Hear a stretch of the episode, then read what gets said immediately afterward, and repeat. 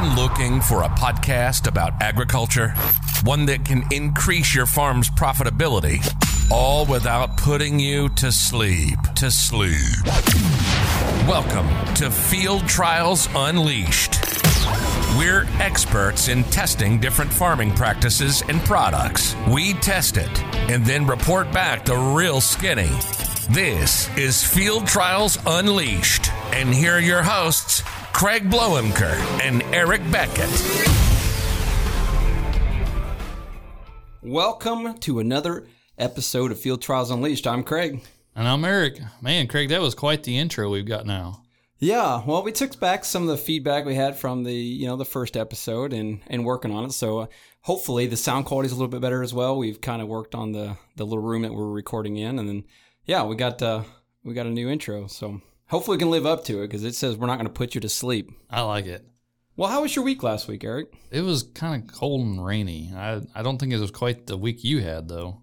No, it was not. I uh, yeah, I was down in Florida and unfortunately left left you guys for sunshine and it did rain the entire time I was gone, I think. So Pretty much, and some ice in there too. Yeah, I saw pictures my in-laws sent to me. So uh, let's go ahead and dive in. We said last episode we were going to talk about starters. So uh, you know, I think of starters, hence the name. It's going to give a start to your crop, and you know, most notably on corn, I think is primarily where everybody's looking at. But let's talk about if you're just getting into starters, kind of a low level look at it.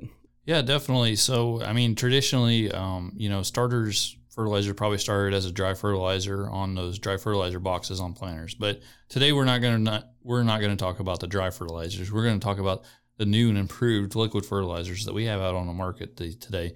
And uh, particularly, uh, there will probably be there's going to be two main products we're going to focus on the corn side one or two products maybe we'll focus with on soybeans. But and then you know with all that, we probably need to talk about the do's and don'ts a little bit of starter fertilizers before we really get into the products. Absolutely, yeah. So you know, again, like I said, starter.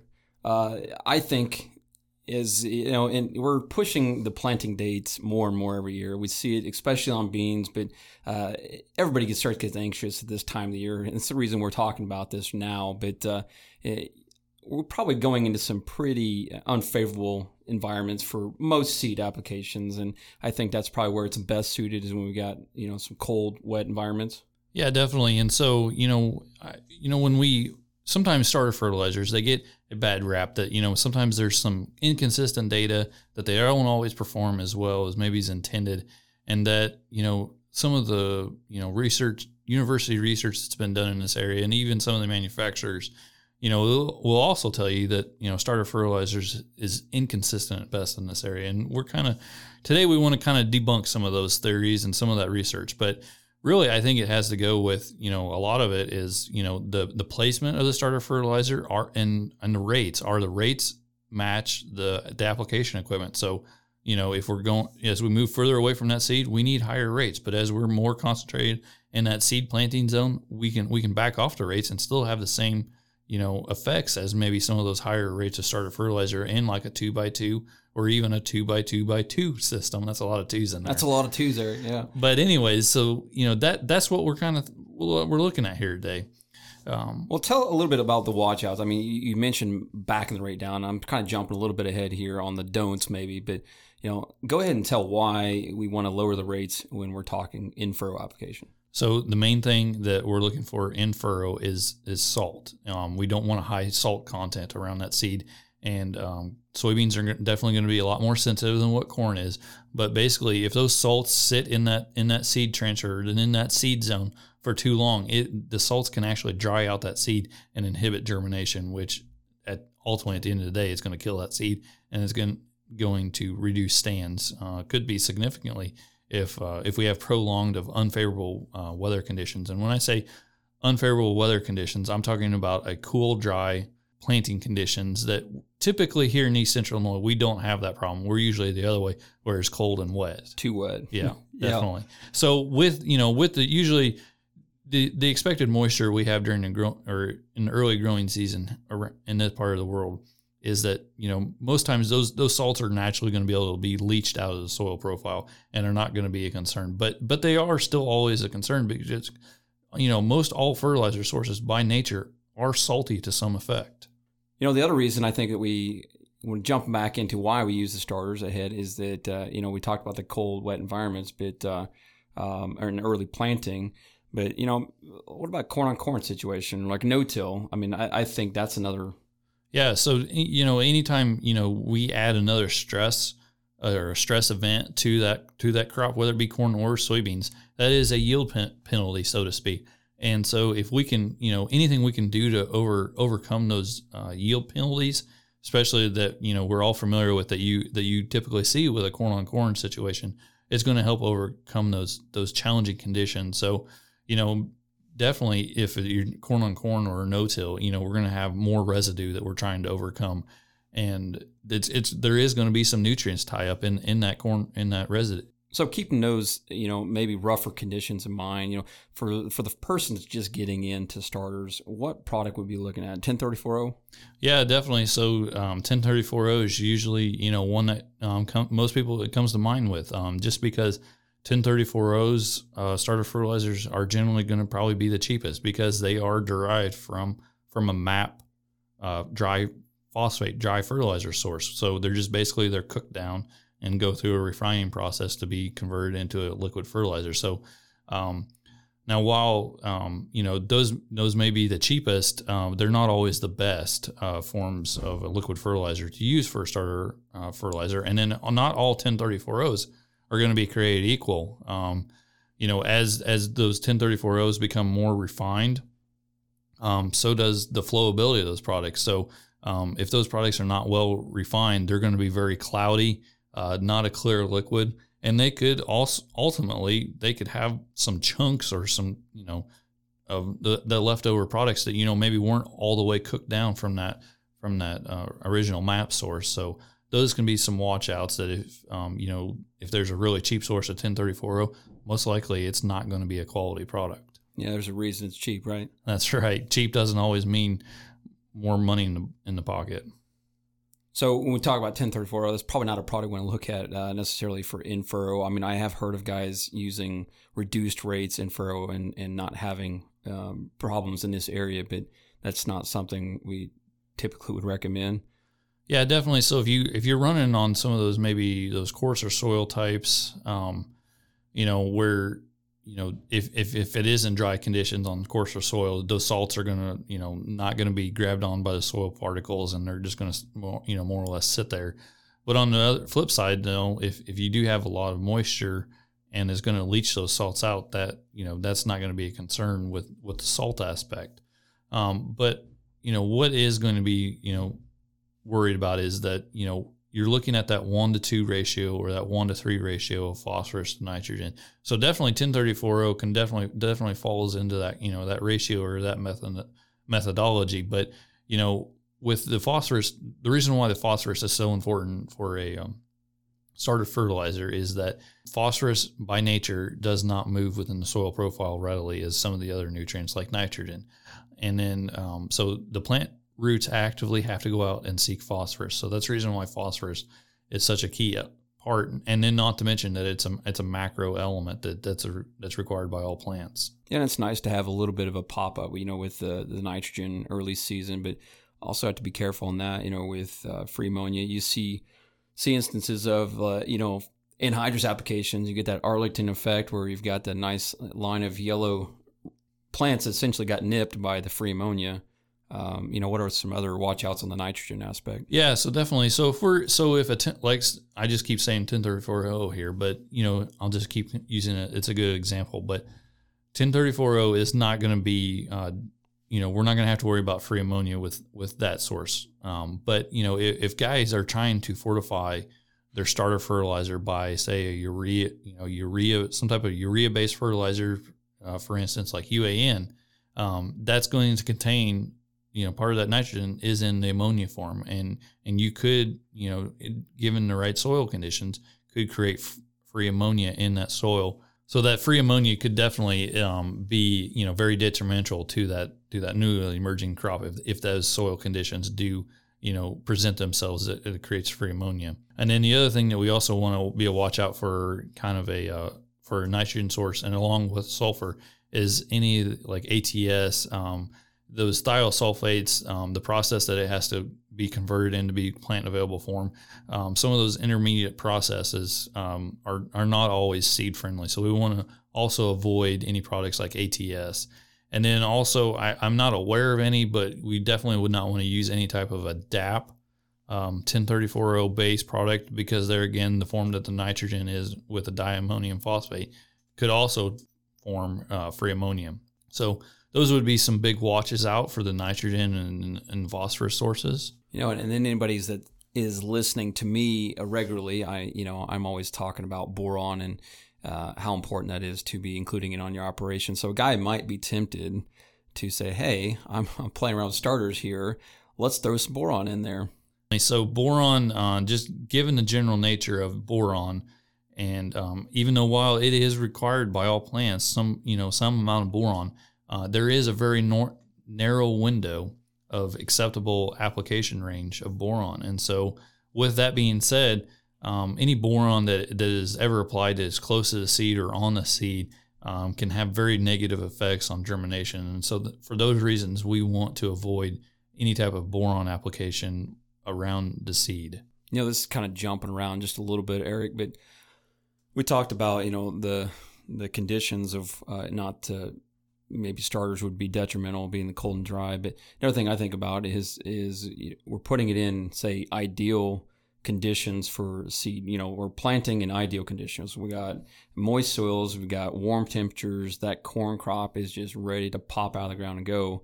May not see the impacts of uh, you know the benefits of starter in that situation. If we're going to have very you know conducive growing you know conditions for growing a corn crop.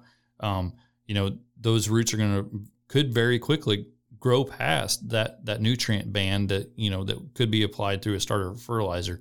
And so you know if we get into those conditions, I think that might be also where some of the the inconsistent data has come from. If we if that if starters are applied in key you know ideal growing conditions, those roots just simply grow past, and you know they're not even really able to take advantage of that narrow band of starter fertilizer. So you know, there again, there I think that's where some of the inconsistencies come from. Well, that's, that's a great point, and I kind of liken starters to a little bit like fungicides. You know, uh, not every year is going to be a good year for fungicides. There's going to be some years where the return is pretty minimal, um, break even at best, and I think we're going to see that with starters as well. Uh, not every year is going to pay out big, but I think generally we're going to have better stands, uh, a better, certainly a better looking crop, and I think it's going to pop up and it's going to look nice and green. Yep. So definitely. So while we're kind of on this kind of um, point of inconsistent, you know, data or returns from starter fertilizers, another note to note is that, um, you know, what what form is that phosphorus in? Is it a polyphosphate? Is it an orthophosphate? Is it a blend of the two phosphates? Um, so. Well, explain the difference between a poly and an, an, ortho. I mean, that's a question that comes up regularly. Which one do I need, or how much of each? What's the ratio? Yeah, definitely. So, how I kind of keep it straight of between ortho and poly. Orthophosphate is going to be is in the uh, plant available form. So I think of organic, you know, organic material, kind of more plant, you know, friendly. So I kind of think of it as that way, even though you know it's kind of a play on words there. I get it, but that's how I kind of keep it straight. And the polyphosphate is not plant available form. So by having a blend, you know, you one could say that having a you know higher ratio of of poly to ortho, you can you could potentially extend that window out of your you know your phosphate application. So I guess maybe in a perfect world, if a guy really wanted to maximize his starter program, you would start out with you know using a product that was 100% ortho, you know early in that growing season, and then as it gets out, maybe use more of a polyphosphate so you can extend that phosphate and you know allow you know more time for that phosphate to move out into the soil with soil moisture. I, I, mean, that's just you know kind of my thinking here off the off the cuff here today. But I was going to say real world application that you know, I don't know that everybody's looking for something simple, so I don't know. Yeah, that, it probably wouldn't work. Yeah, but uh, let's talk a little more. Uh, I don't think we mentioned it earlier, but like key elements. Uh, you know, we got the 1034O. We've established you know NP, and then you're likely going to have a product in there. It's going to give us some potassium, but you know, there's other elements that we need to be looking at as well. Yeah, definitely. So I, I think to really to come, you know, to you know take the most out of what you can for that starter application, some zinc and manganese for sure needs to be included in that. And uh, there's a lot of evidence suggests that when uh, zinc and manganese is applied close to the seed at, at planting, that you can have almost kind of like a fungicide effect, or just you know increase that plant's natural abilities to uh, decrease or you know resist a uh, an infection from a fungal pathogen. And that those are the the key reason why I like the zinc and manganese around seed at time of planting and then also um, some sulfur. Some anytime we can get some sulfur into the system too, I think is a very good thing. Um, now, with any of these nutrients, too much is not going to be good. So they've all got to be in the right ratios. But I think as long as they're in the right ratios and the right forms, um, can you know provide some real benefits to an early planting scenario. Well, I think that's a good segue into let's talk about specific products. You know, we've got a couple picked out. You mentioned the balanced ratio thinking about two reputable companies in the area. Uh, Marco, in particular, is uh, what Bloomington. Yep, up by Bloomington. So you know, for guys that want to pick up their own loads, uh, pretty close by to go grab loads. But uh, and then we got Nature's. I believe they're based over in Indiana, if I'm not mistaken. Yep, so correct. So the uh, Marco is going to be a local company that we worked with, and um, and they all their products are a 1034 base. Now, I don't want anything that you know thus far has been said that you know maybe you might perceive 1034 as not the, the best ideal source, but I want to assure everybody that the, the the products that we're getting from Marco are very are very high quality 1034 products. They do an exceptional job of, of uh, manufacturing their product and then not also, and then also they just have good hygiene of all their products too. They do a very good job of all their tank cleanouts from year to year, and uh, so they they do produce some very good high quality products and have done some pretty good testing along with them as well. Yeah, and I can attest to that as well. Uh, when I first started, we had some leftover 1034O. I don't know where it came from. Um, doesn't really matter, but uh, it was kind of chunky. Not apparently not a good quality. I don't again don't know where we sourced it from, but uh, we went and looked at Marco, and that's when I first got introduced to them. And that the product came in some mini bulks, just needed a small slug of it, you know, and the product was nice, very clear, very, very nice. Yeah, definitely.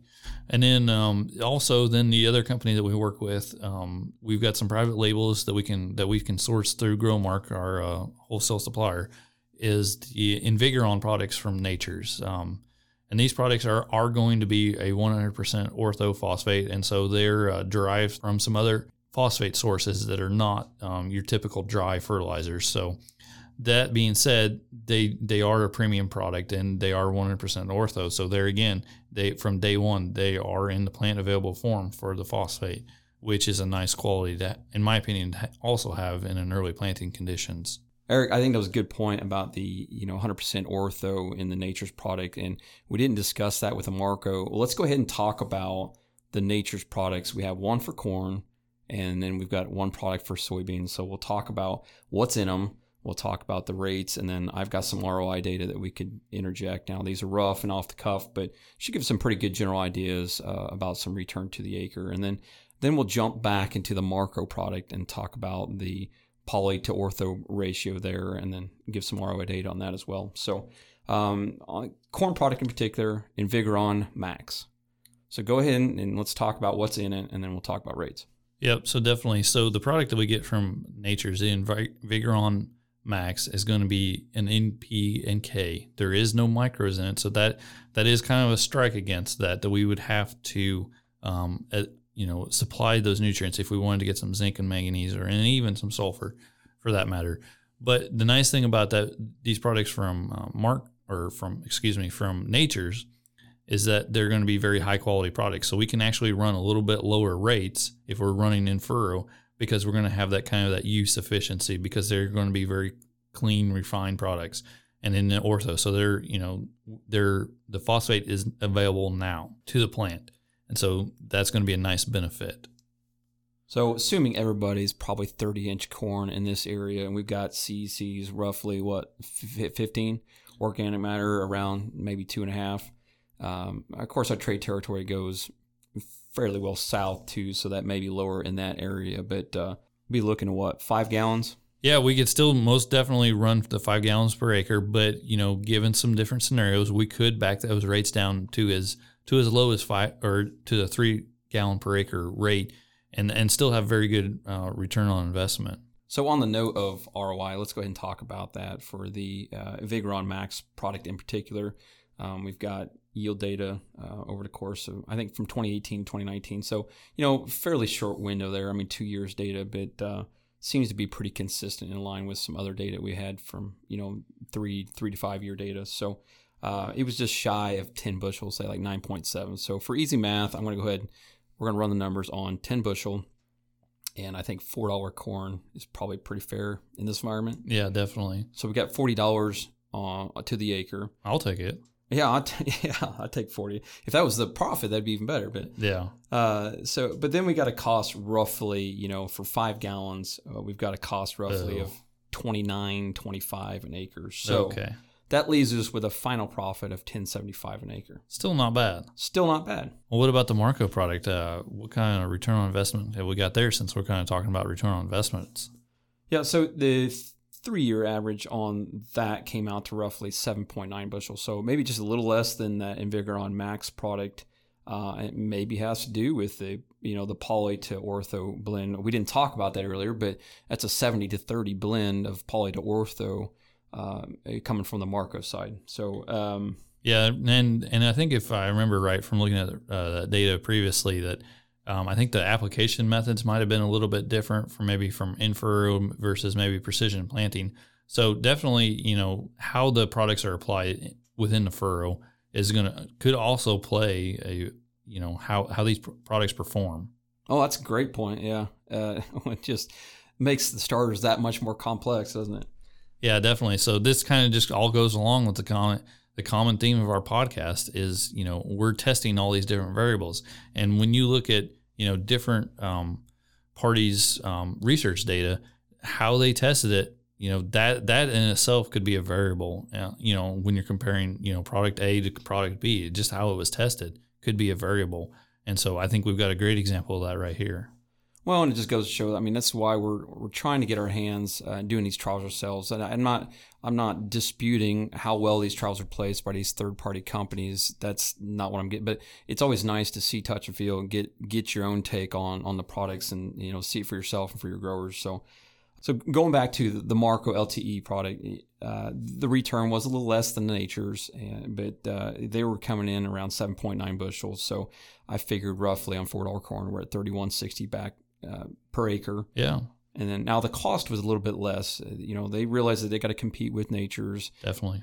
So uh, the cost was around 21.25 an acre, and for a net profit of 10.35 an acre. So you know, roughly 40 cents an acre less than what the Nature. So really, really close on on return on investment for these two products, in particular for corn. Yep, and not to mention it's local. So I mean, if you, you ran out mid season or something, it'd be real easy to probably get your hands on some more. Well, absolutely, yeah, and you know, and that, I, that's a good point, Eric, because I these uh, these costs were actually um, based on you know the product being delivered to us and then picking up from us. So if you were to go pick up your own product, you know, maybe a little less even. So, um, so we talked about both the corn products. Let's go ahead and talk about the one. Now, this was from Nature's. I don't know that we had picked out one from Marco as far as a, a bean product. I would say you probably could go ahead and use that Quick Grow LTE.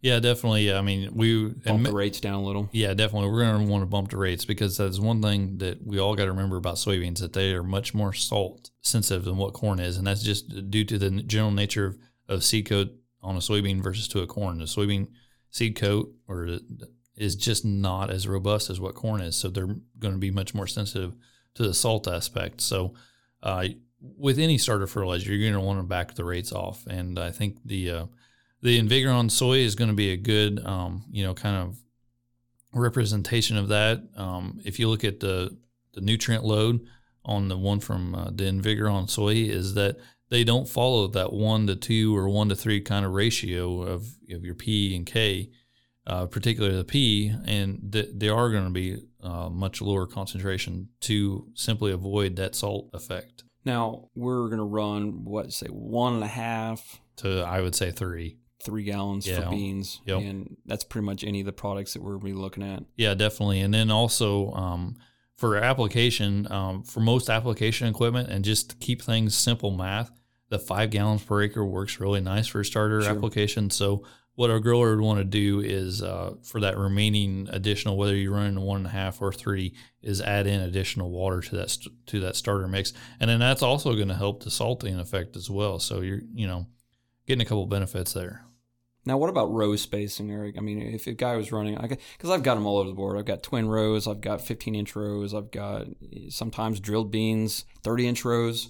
Does that impact rate? Um, yeah, so definitely. So I would the more one the the starter fertilizers I'd be more concerned about. You know, maybe rates with on um, row spacing would maybe be the Invigoron products, just because the, the, the nutrient form is so readily available that um, I might be a little bit concerned there. And if you know if you do have a soil con, you know type that you may be concerned with, in the uh, Invigorons on their labels have got some great resources on recommended rates for specific um, row placement that I'd want to refer to. 30 inch rows are still pretty common, and then I think 15s after that. So maybe 30 inch row in our area. Um, again, probably going to still follow in that one and a half to three, but uh, I think by label they're recommending roughly, um, uh, well, the one and a half, honestly. So yeah, definitely. So you'd want to pay attention to that, and I, there again, it's just it all goes to um, you know the nutrient loading and the salting effect why you'd want to reduce those rates. So Eric, we've you know we've covered uh, the do's and don'ts I think um, pretty well on the products, and then we uh, you know have highlighted a couple products that we want to take a look at. I kind of wanted to finish this segment out with uh, on-farm discovery opportunities. I mean, hence the name of the show. We're always looking to test products, and we do want real-world data. So I think, you know, number one, we could take a look at testing starter rates and, you know, in particular, maybe even an opportunity to do some variable rate.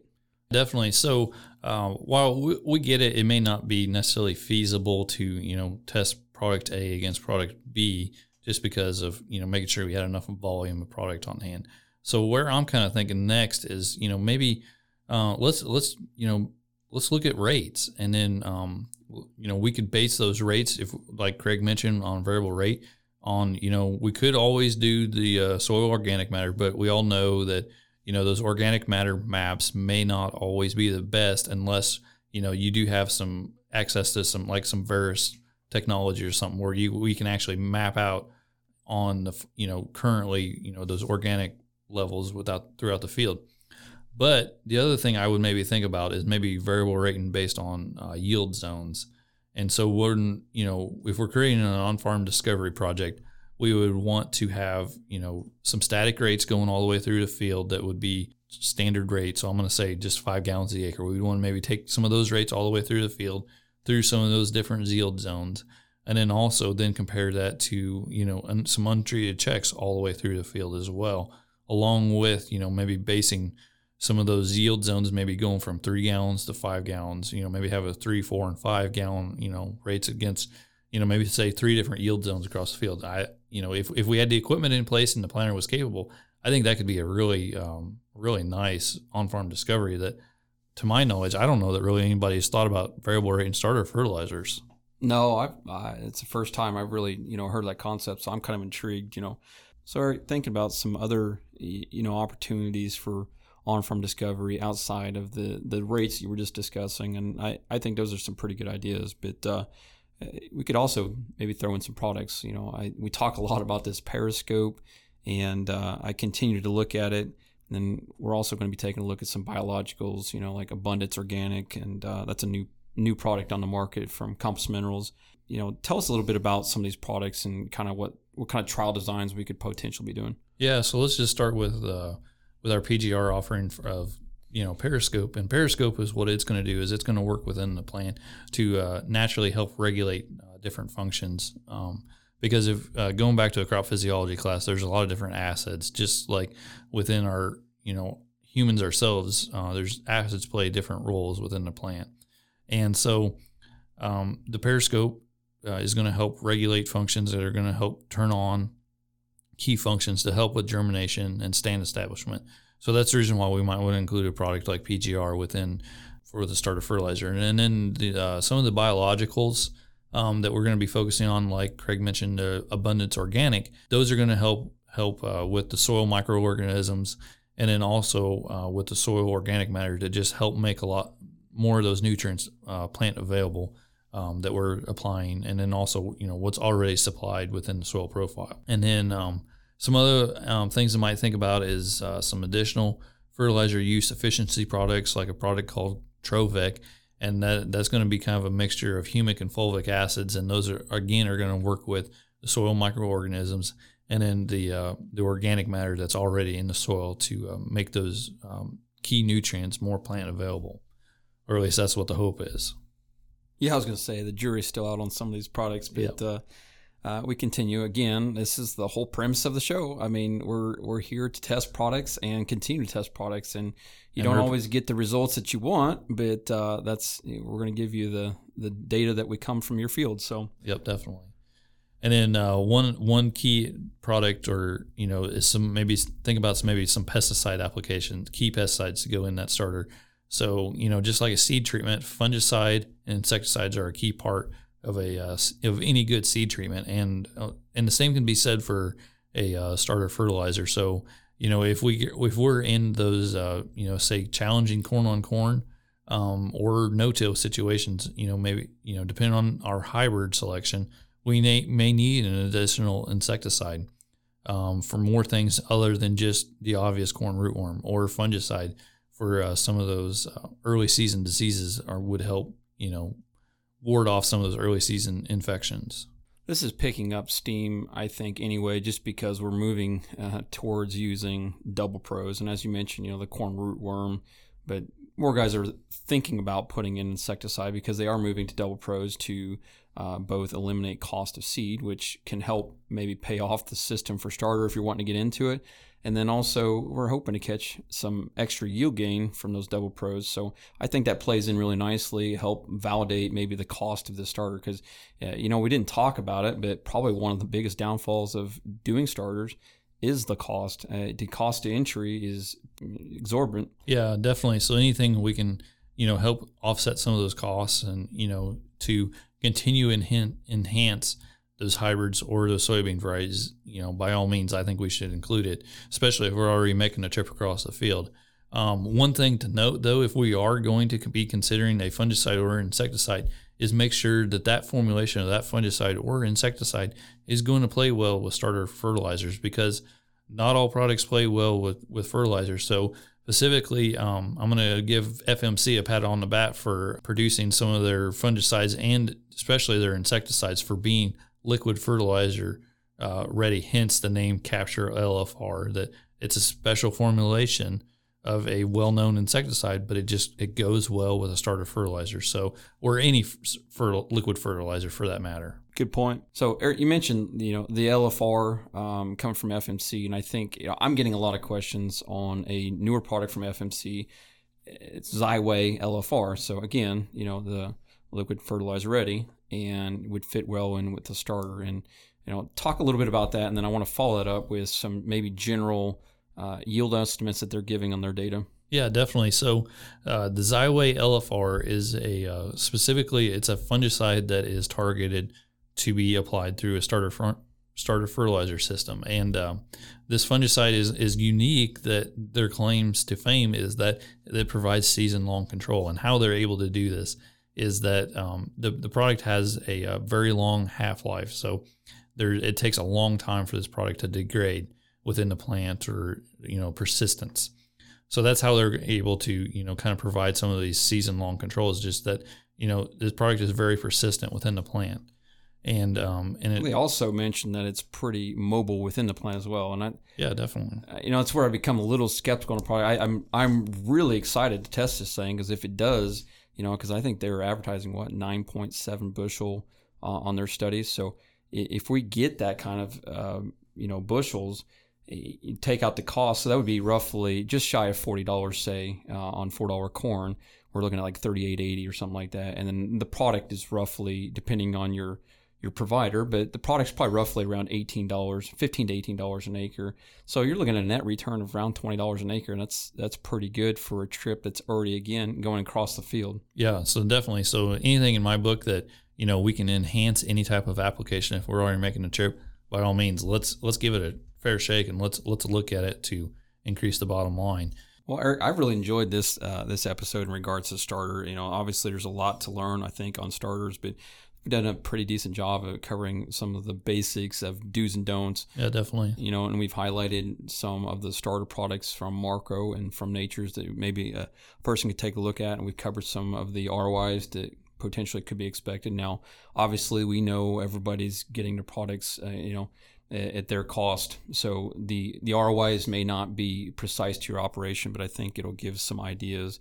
Um, we've covered some different products to add in, and then you know we've covered some on-farm discovery projects. So I think these are things that uh, you know, if our growers come to us, these are things that we can, you know, accommodate and work with them on. So thanks for joining us on this week's episode on starters. Uh, next week we're going to keep with the theme. You know, we're not, we're a little little ways from planting. You know, with last week's rain event while I was gone there, but uh, we're going to keep with the theme. We're going to talk seed treatments. And then I believe we're going to have a guest on the show so you guys don't get too bored listening to Eric and I. Um, but we'll have him on uh, to discuss, you know, seed treatment options and, you know, maybe some additional products that you may or may not be aware of beyond the fungicide and insecticide treatments. You've been listening to Field Trials Unleashed agronomic trials, products, practices, what makes sense for you and your farm's profitability. Thanks for listening. We hope you enjoyed the show, and we hope you've gotten some useful and practical information. Make sure to like, rate, and review, and we'll be back soon. But in the meantime, follow Craig and Eric on Twitter at Trials Unleashed. From there, you can get agronomic updates and submit questions for future shows. See you next time.